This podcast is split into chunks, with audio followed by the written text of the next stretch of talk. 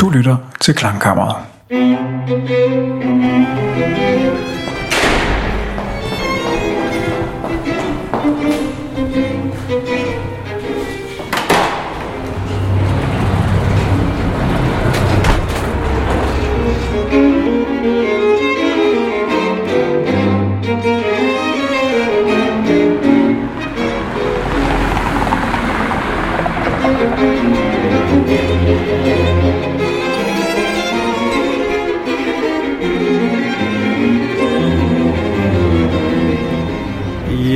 Den her episode af Klangkammeret skal vi på tur. Ifølge Google Maps, så skal vi 900 meter væk fra Randers Bibliotek, hvor jeg arbejder.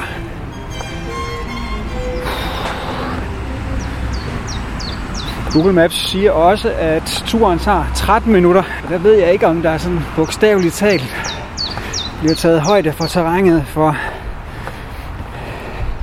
Randers kan, ligesom så mange andre fjordbyer på den østvendte side af Jylland, noget med bakker. Uanset, så er jeg sikker på, at det er det hele værd. For oppe på bakken, der ved de noget om klassisk musik, som jeg gerne vil vide, og måske synes du faktisk også, det her det kunne være sjovt at blive klogere på.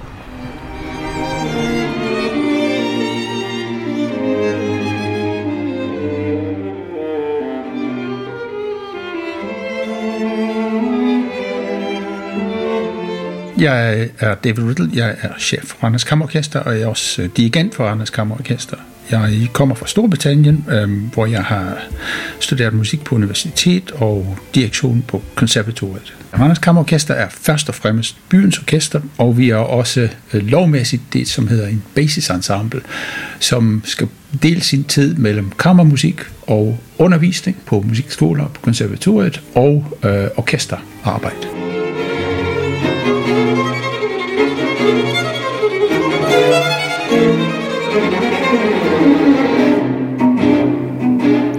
Tilbage i episode 5 af podcasten, der lejede jeg musikken svar på Indiana Jones og tog på skattejagt i arkivland.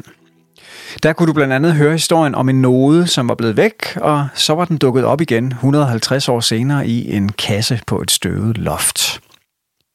Den anekdote er tilbage fra, om ikke andet så halvgamle dage, for som Tina Knudsen Jensen fra Randers Stadsarkiv fortalte i den forbindelse. Den der fuldstændig øh, minutiøse systematik i, hvordan har vi tingene, hvor gør vi, det er vi jo først blevet sådan rigtig bevidste om de sidste 20, 30, 40 år i vores brancher. Og så meget desto sjovere synes jeg det er, at dagens hovedperson kommer med en historie i det her afsnit, der peger retning af, at eventyrenes tid måske alligevel ikke er helt forbi. Og det håndskrevet noget, kan jeg huske, da, da jeg fandt dem, og jeg tænkte, wow, det er måske et nyt værk af, Carl Nielsen. Det var på det tidspunkt, det nye uh, uh, Carl Nielsen udgave kom ud, og jeg kunne ikke finde det under orkesterværker. I afsnit 5 kunne du også høre historien om den gang i sommeren 1944, hvor danske nazister lavede et brandattentat mod Tivoli, hvilket også gik ud over Tivolis koncertsal og ikke mindst nodesamlingen. Og der løb de rundt og prøvede at redde, hvad der var tilbage af noder fra nodearkivet. Svend Lund, han var altid ulastelig klædt. Han rendte rundt i det bedste, man kunne skrabe sammen i besættelsestiden der. Flot fyr i flot tøj. Øh, Felum i øh, badebukser og gummistøvler. Der var jo plaskvot, fordi brandvæsenet havde været der. Der var sodet, det røg stadigvæk. Heroppe på bakken hos byens orkester ser der ud til at være rigtig godt styr på tingene. Med branddøre, metalskabe, knivskarp systematik, den slags. Faktisk så meget, at min indre gamle punkgitarrist ikke kan lade være med at tænke, og alt det her for noget papir. David Riddle har det oplagte svar til mig, da jeg spørger. Som orkester, man er 100% afhængig af noderne. Så hvis de ikke er der, så kan man ikke spille værket. Og det er jo klart, men i betragtning af, hvor sjældent vi ser orkesterdirigenter løbe panisk sodsværtet rundt i badetøj og samle gammelt vort papir sammen, så kan jeg stadigvæk ikke lade være med at tænke, slap nu af. Kan I ikke bare købe nogle nye noder, hvis der sker noget med de gamle? Ligger der for eksempel noget i de her lokaler, der kunne få David til at hoppe i speedos og røgdykkerudstyr, hvis katastrofen var ude? Handler al denne hængen sig i fortiden i virkeligheden om noget andet? Hvad kan et nodarkiv i det hele taget lære os om, hvordan et orkester fungerer? Nå ja, og så kunne det da også være sjovt at høre, hvor stor bøden egentlig er, når man afleverer et værk tilbage til det kongelige bibliotek med 55 års forsinkelse, fordi nogen glemte at sige til nogle andre, at de skulle, og som så i stedet troede og så videre. Ikke? Få svarene på alt det her i 12. episode af Klangkammeret. Mit navn er Mik Stegger, og episoden hedder Ild i nodepapiret.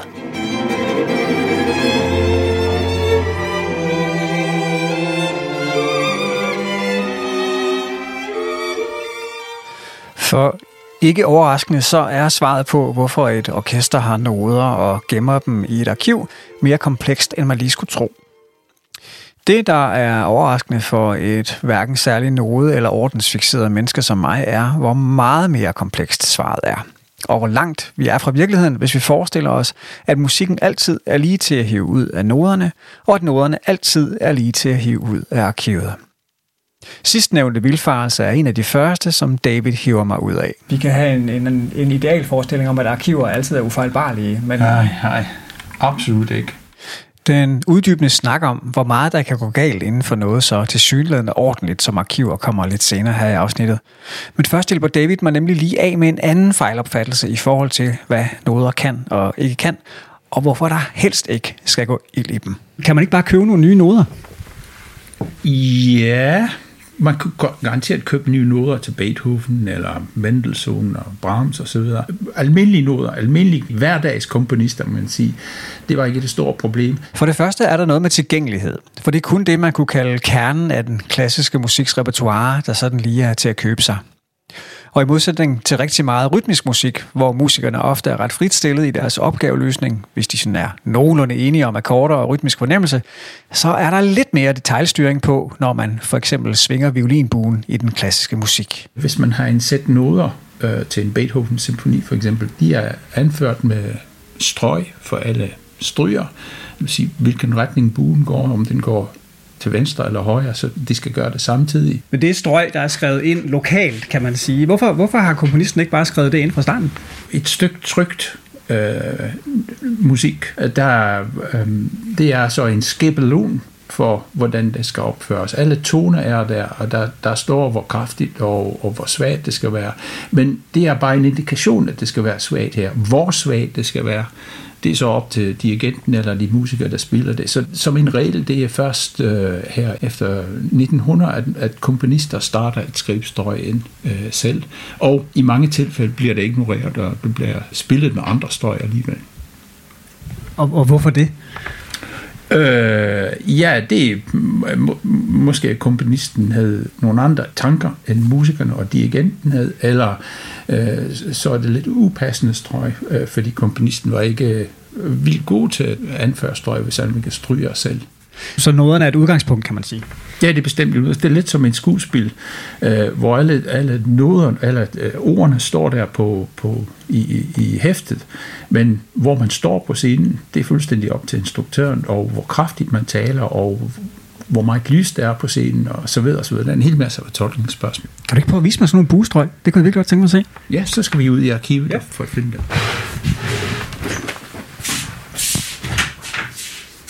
Over for Davids kontor ligger Randers Kammerorkesters nodearkiv.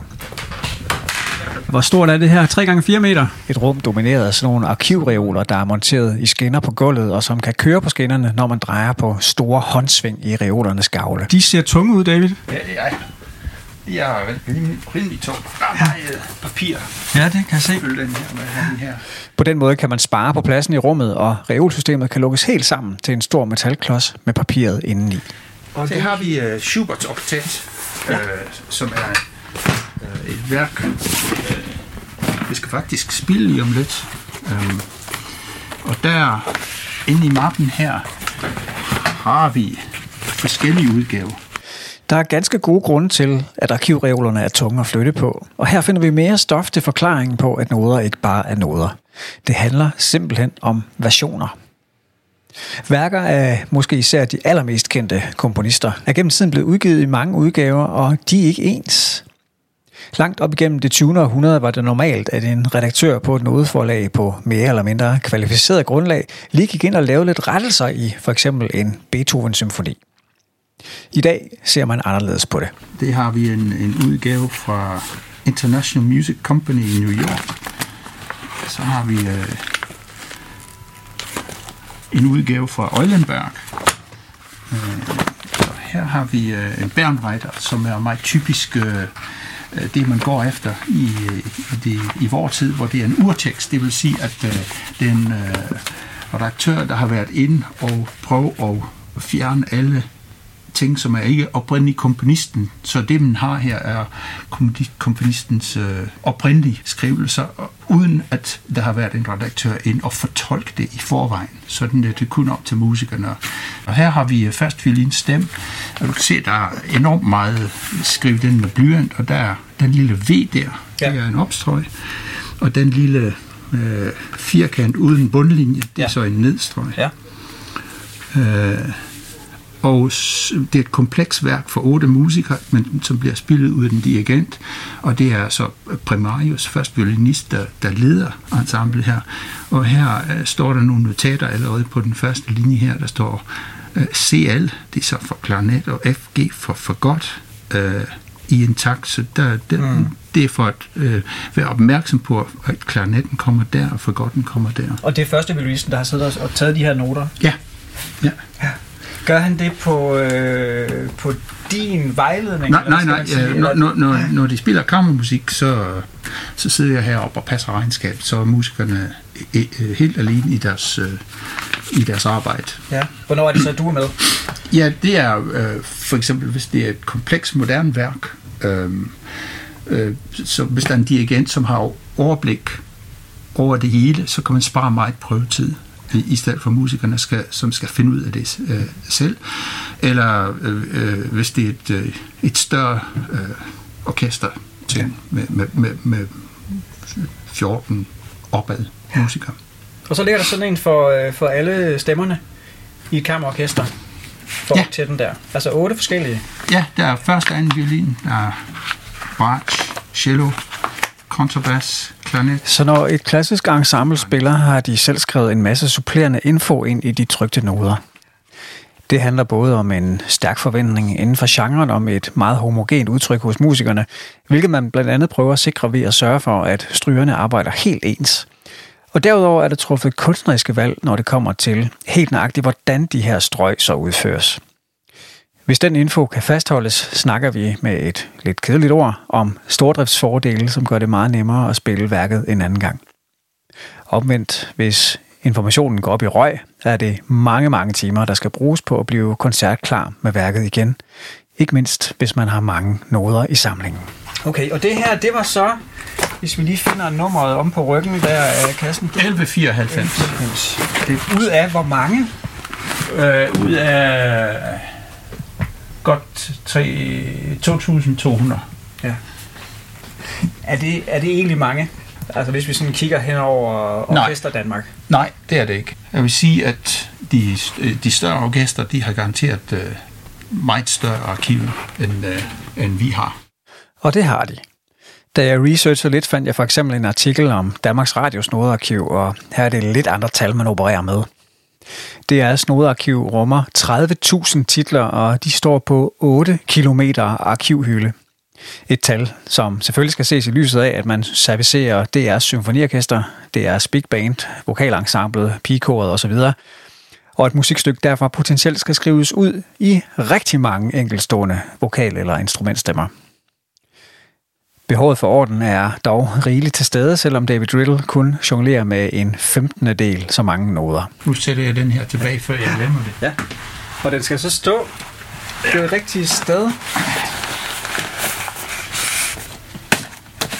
Og det kunne jeg forestille mig var lidt kritisk egentlig, det der. Ja.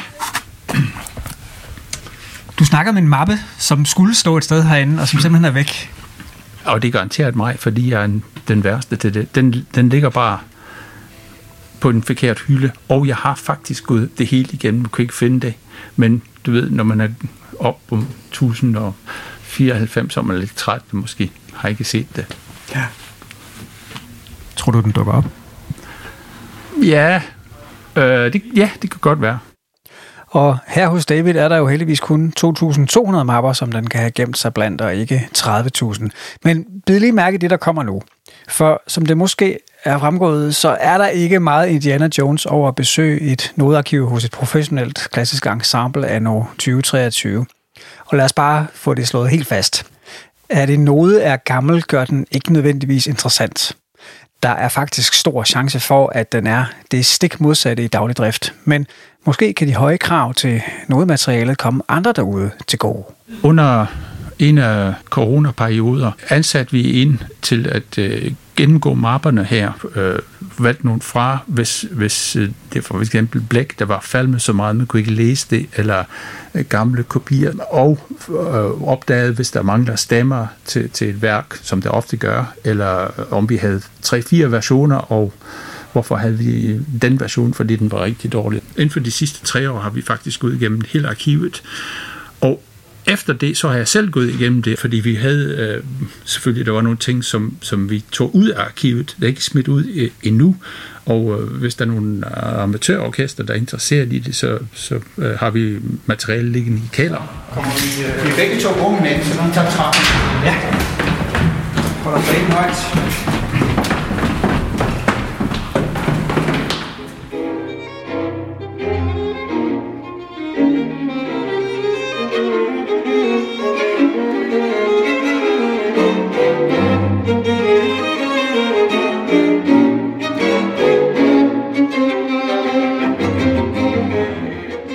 David Riddles kontekst er den romantiske drøm om gamle guldskatte i gemmerne med andre ord måske ikke en super relevant indgangsvinkel, når den står på effektiv daglig drift i en ret kontant kulturpolitisk virkelighed på det her område. Til gengæld behøver guld jo ikke altid være gammelt. Hvis det brændte huset her og sådan noget, hvad er der så tre mapper, du vil skynde dig ind og redde ud? Uh, det ved jeg ikke, hvad jeg vil sige til det. Um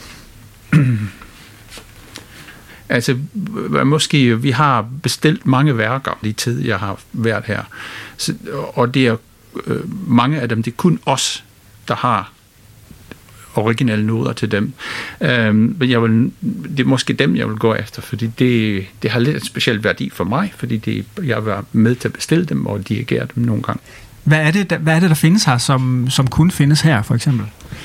Ja, den, for eksempel den sidste øh, værk, vi har bestilt, det er en harpkoncert af Anders Koppel. Vi har nogle værker, vi har bestilt, øh, når vi har haft huskomponist. Vi har haft Måns Christensen for eksempel som huskomponist. Som regel bestiller vi to-tre værker hver sæson. Plus øh, jeg selv øh, skriver, og jeg selv arrangerer. Så der er enormt mange af de arrangementer af ting, jeg har lavet, som, som ligger her. Jeg øh, har kopier af mange af dem på computeren. Men helt tilbage i, ja, jeg kan ikke huske, om det var 90'erne eller starten af øh, den nuværende århundrede. Øh, jeg tilhørte rigtig mand, de tager ikke backup, så jeg har mistet en del af mine arrangementer, som jeg havde på en computer, der brændte sammen. Har du lært noget af det? ja, ja. Der bliver taget dobbelt backup af alt på min computer nu. For IT spiller selvfølgelig en rolle ved siden af det fysiske arkiv. Dels som lagermedie, fordi man i en årrække har sørget for at få scannet noder hos kammerorkestret, når de havde fået angivet for eksempel strøg og andre noter. Og det har vi øh, gemt på en sikker server, som ligger faktisk i New Zealand, og ja. den er øh, den er kodet. Hvad, altså krypteret? Krypteret, ja, netop. Ja. Men også som redskab til at holde overblik over samlingen af noder, eller i hvert fald nogenlunde overblik. Nu skriver jeg Don Juan, øh, for at se om vi har noget fra Mozarts Don Juan, der dukker op. Og det er der ikke. Så er man nødt til at skrive Don Giovanni, for at se, om der er noget.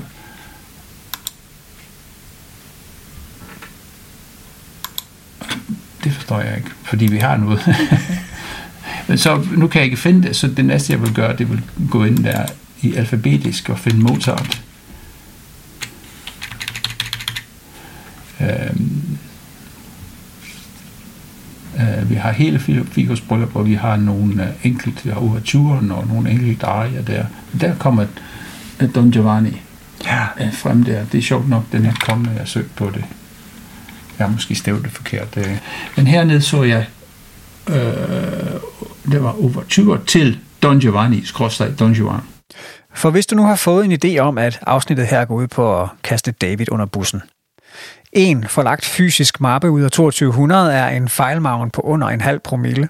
Og pointen med eksemplet fra her ved computeren er heller ikke, at der er rod i systemerne hos Randers Kammerorkester. Pointen er, at det perfekte arkiv med det minutiøse overblik, som Tina fra arkivet snakkede om først i afsnittet her, det lyder som en simpel ting, men er i virkeligheden et kæmpe bøvl at få etableret og en konstant kamp at vedligeholde. Det rummer altid summen af de valg, der er blevet truffet. Også når oplysninger var tvetydige, når ting faldt uden for kategorier, når folk ikke var 100% fokuseret på, hvad de sad og lavede, eller når de måske simpelthen ikke helt vidste, hvad de havde med at gøre. Da jeg startede i orkestret, der var lige, det, det altså rigtig gamle dag, der var DOS-computer, og den foregående øh, øh administrationschef, havde, som hans sidste, hans sidste arbejde, havde indtastet hele kortkartotek ind i et rigtig gammelt DOS-program, hvor vi kunne slå værkerne op. Det, det var så en, en øh, administrationsperson, som havde ikke en musikalsk kompetence, som har bare indtastet det, som stod på et kort. Så han har måske tastet forkert, eller han er, oh, det er alt for langt det der. Ja. Der er ikke plads i den her, du ved, hvor godt DOS var. Der var måske 32 karakterer, det kan være. Så han har skrevet noget forkortelse, eller bare starten af det. Så det bliver taget herind, og ikke redigeret. Så hvis der var fejl fra dengang, så eksisterer de stadig i den her.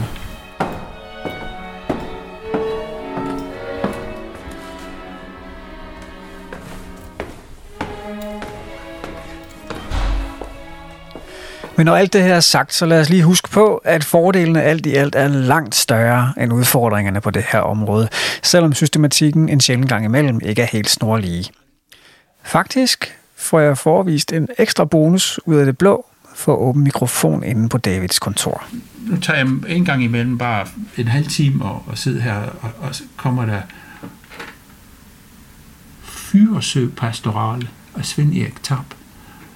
det kunne være interessant at se, hvad det var for noget. Og så, vi kan se, det står lyrisk tonebillede for kammerorkestret, og det er så, kig herover på, på forlag, der står eget forlag, så det er måske nogle håndskrevne noder.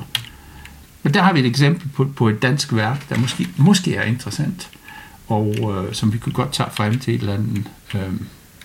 Her har vi en, der hedder Forspil til Nils Ebbesen, og det er så interessant, fordi der er en øh, lokal forbindelse det har jeg faktisk aldrig set den der før. Og det er fra Komponistens forlag i København. Og der har vi et partitur. Og jeg tror, vi har kun i partitur. Måske. Så skal jeg lige finde mappen nok. Så hvem ved, om der er en Furesø pastorale eller et forspil til lokalhelten Niels Ebbesen på vej fra David Riddle og Randers Kammerorkester? I hvert fald er oversigten over orkestrets nodesamling også et inspirationsværktøj, som David er til sidder og bladrer i, bare for at se, om der er noget, han skulle have overset. For selv i vores velordnede tidsalder, så kan det godt være, at noget går under radaren. Det var i hvert fald den første tanke, der meldte sig, dengang de håndskrevne Carl Nielsen-noder, som jeg teasede med i introen, pludselig dukkede frem fra et upåagtet sted oppe hos byens orkester. Og der var en tidspunkt, jeg, jeg troede, vi havde fundet en ny værk af Carl Nielsen. Jeg skal lige se, om jeg kan finde den. Ja, her. Carl Nielsen Festpræludium ved århundredskift. Øhm, og det er håndskrevet noget, kan jeg huske, da, da jeg fandt dem, og jeg tænkte, wow, det er måske et nyt værk af, af Carl Nielsen. Men det viser sig, at det er en arrangement af nogen, som ikke har skrevet på, og en årværk. Så det er ikke et nyt værk af Carl Nielsen. Med andre ord, endnu en gang falsk alarm på sensationsfronten altså. Uanset hvor meget vi nedtoner den slags sjældenheder, så fremgår det dog af Davids genfortælling, at pulsen næsten ikke kan undgå at stige, når den slags sker. Nå ja, og så var der også anekdoten om den gang, hvor orkestret overskred lånetiden på noder fra det kongelige bibliotek med 55 år. Orkestrets daværende chef, Lavard Frisholm, havde nemlig ikke fået givet helt klare det om, hvad der skulle ske med nogle noder, som for øvrigt var til et skuespiller Morten Kork, når han og orkestret var færdige med dem.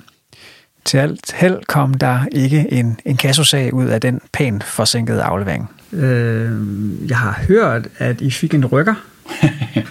ja. På en, øh, en for sen aflevering for ikke så længe siden. Ja, øh, vi fik en e-mail fra det kongelige bibliotek, som spurgte, havde vi nogle håndskrevne noder til øh, Emborgs Spaniola Suite 1 og 2 liggende i vores øh, arkiv. Øh, så kiggede vi ind, og det havde vi faktisk. Vi havde meget pænt øh, håndskrevet noder til, til bådsviler der. Øhm, og det viser sig, at det, de øh, nogle noder, som laver et frisrøm, har lånet øh, fra, fra biblioteket i 68 og ikke afleveret. Så er det kommet ind i vores arkiv her. De er sendt fra det kongelige bibliotek, den oprindelige øh, lånerbilag, hvad hedder sådan en... Uh, en udnotering. Ja, ja, hvor der står Amborg og Levert Fri som dirigent og Anders Byorkester. Og øh, det har så blevet afleveret tilbage uden bøde, heldigvis. Ja, for vi snakker jo 55 år for sen aflevering. Ja. Jeg ved ikke, hvor, hvis man regner bøden ud, hvor det vil have været. Bør den af til det kongelige bibliotek, at de finder ud af det. De må i gang med et større gennemgang af deres øh, manglende mapper. Var den så svær at finde her i, hos Kammerorkestret, da du skulle finde den? Nej, nej, det var bare at slå op i, på computeren og gå ind og tage mappen. Det var nemt at finde. Så det virker nogle gange? Ja, ja. ja det, det virker fleste gange, må jeg sige.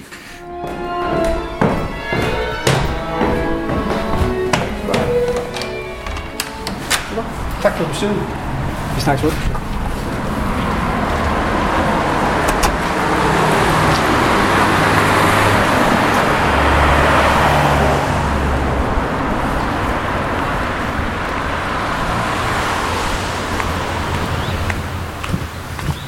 Hey, der var lige en bænk der.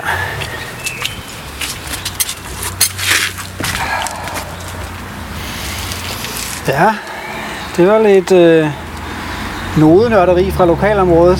Og i parentes bemærket, så det her med noder, det er altså noget for sig.